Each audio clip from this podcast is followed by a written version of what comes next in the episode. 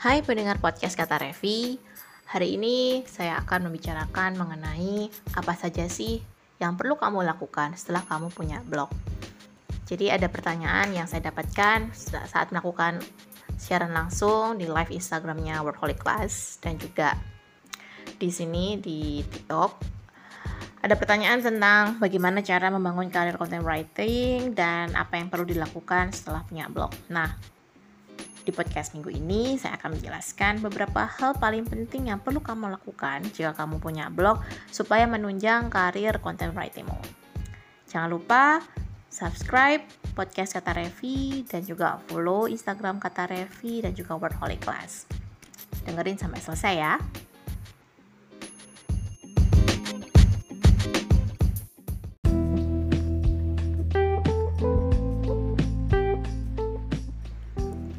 Apa saja sih yang perlu dilakukan ketika kamu sedang membangun karir sebagai seorang content writer?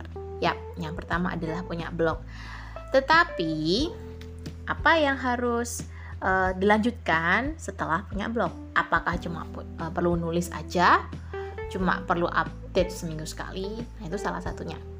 Tapi ada beberapa hal penting yang perlu kamu ketahui supaya kamu punya gimana ya kalau aku nyebutinnya punya progres gitu. Karena kalau kamu cuma nulis tanpa tahu strateginya itu juga percuma oke? Okay? yang pertama kalau kamu udah punya blog pilihlah desain yang SEO friendly. Kalau kamu pakai blogspot biasanya template bawaan blogspot itu udah SEO friendly sih sebenarnya. Jangan pilih uh, desain yang terlalu gelap kontrasnya pilihlah yang clean jadi misalnya krem atau mungkin kalaupun memang kamu suka warna hitam nggak apa-apa sih ada background hitamnya. Tetapi untuk bagian uh, badannya di mana kamu bisa membaca artikel pilihlah yang memang nyaman untuk dibaca dengan mata. Karena kan kita pasti bacanya pakai laptop atau gadget ya.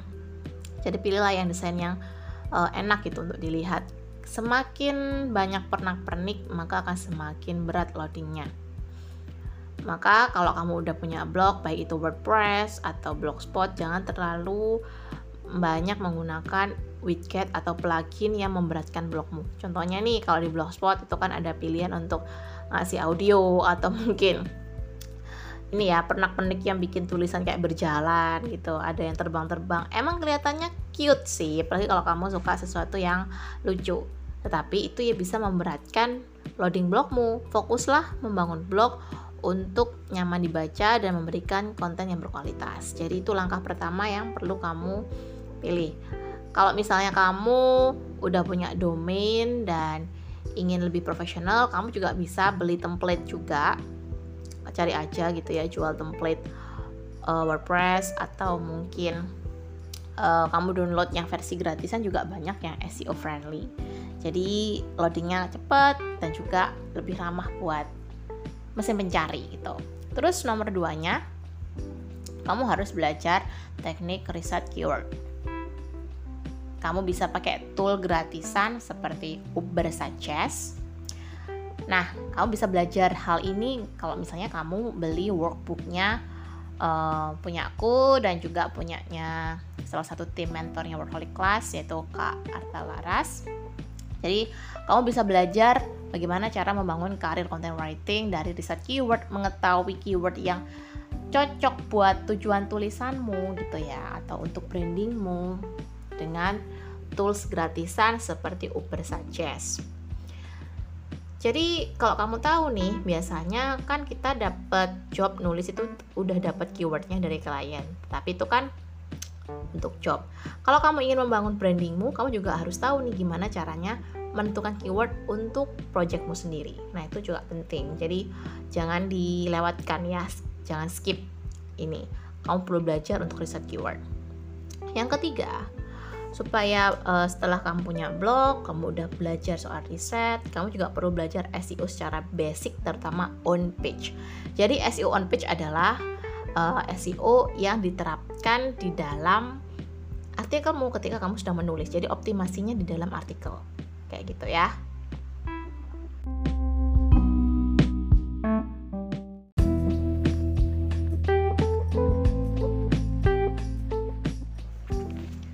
Berikutnya, pasti kan kalau kamu memang rutin menulis gitu ya. Mulai dari nulis minggu sekali dan kalau bisa sih misalnya blog kamu masih baru, kamu bisa mengunggah tulisan dua kali seminggu. Kenapa? Karena dengan 8 atau 9 artikel per bulan, kemungkinan untuk bisa ke ranking sama Google atau ke notice sama mesin pencari itu bisa lebih cepat.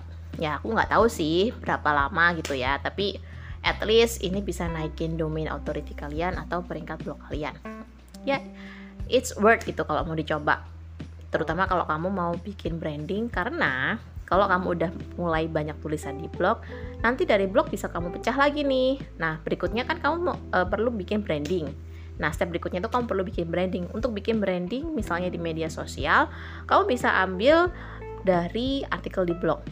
Katakanlah kalau artikel di blog itu kan 500 kata kamu bisa memecahnya menjadi dua konten entah kamu mau jadiin reels tiktok video atau mungkin kamu mau jadiin carousel itu bisa aja gitu kan kamu pecah gitu kan dengan pengolahan kata yang lebih pendek sehingga orang akan penasaran nih nanti kalau mau baca selengkapnya silahkan baca blog titik-titik di link bio misalnya gitu Nah itu kan bisa nih uh, buat variasi di kontenmu sendiri. Jadi kamu nggak mau nggak perlu pusing untuk bikin konten branding. Yang terakhir, yang perlu kamu lakukan uh, setelah kamu punya blog dan ingin mengembangkan karir, pastinya kamu perlu bikin akun di website freelancer. Salah satu yang saya rekomendasikan adalah Upwork atau projects.co.id. Memang bervariasi sih range fee-nya dari yang murah banget sampai yang cukup gitu ya untuk penulis artikel. Tapi menurut saya ini bisa dicoba dan hmm, kalau saya sih menyarankan pilihlah ya kisarannya di atas uh, 8000 ya. Jadi kalau paling murah banget 10.000 deh. Tapi agak mendingan kalau per artikel 500 kata dengan topik yang risetnya nggak nggak terlalu jelimet itu sekitar kisaran 12.000 sampai 15.000 itu harga yang wajar gitu ya. Kalau misalnya kalian udah naik cari fee yang 25.000 per artikel yang penting memang sesuai dengan kualitas kalian dan jam terbang kalian sebagai seorang hotel writer. Oke, terima kasih karena kamu udah mendengarkan sampai selesai. Kamu bisa tanya-tanya lewat voice message atau kirim DM di kata Revi atau kamu juga bisa kirim pertanyaan di Wordholic Class. Terima kasih karena udah mendengarkan. Sampai jumpa di podcast Kata Revi minggu depan.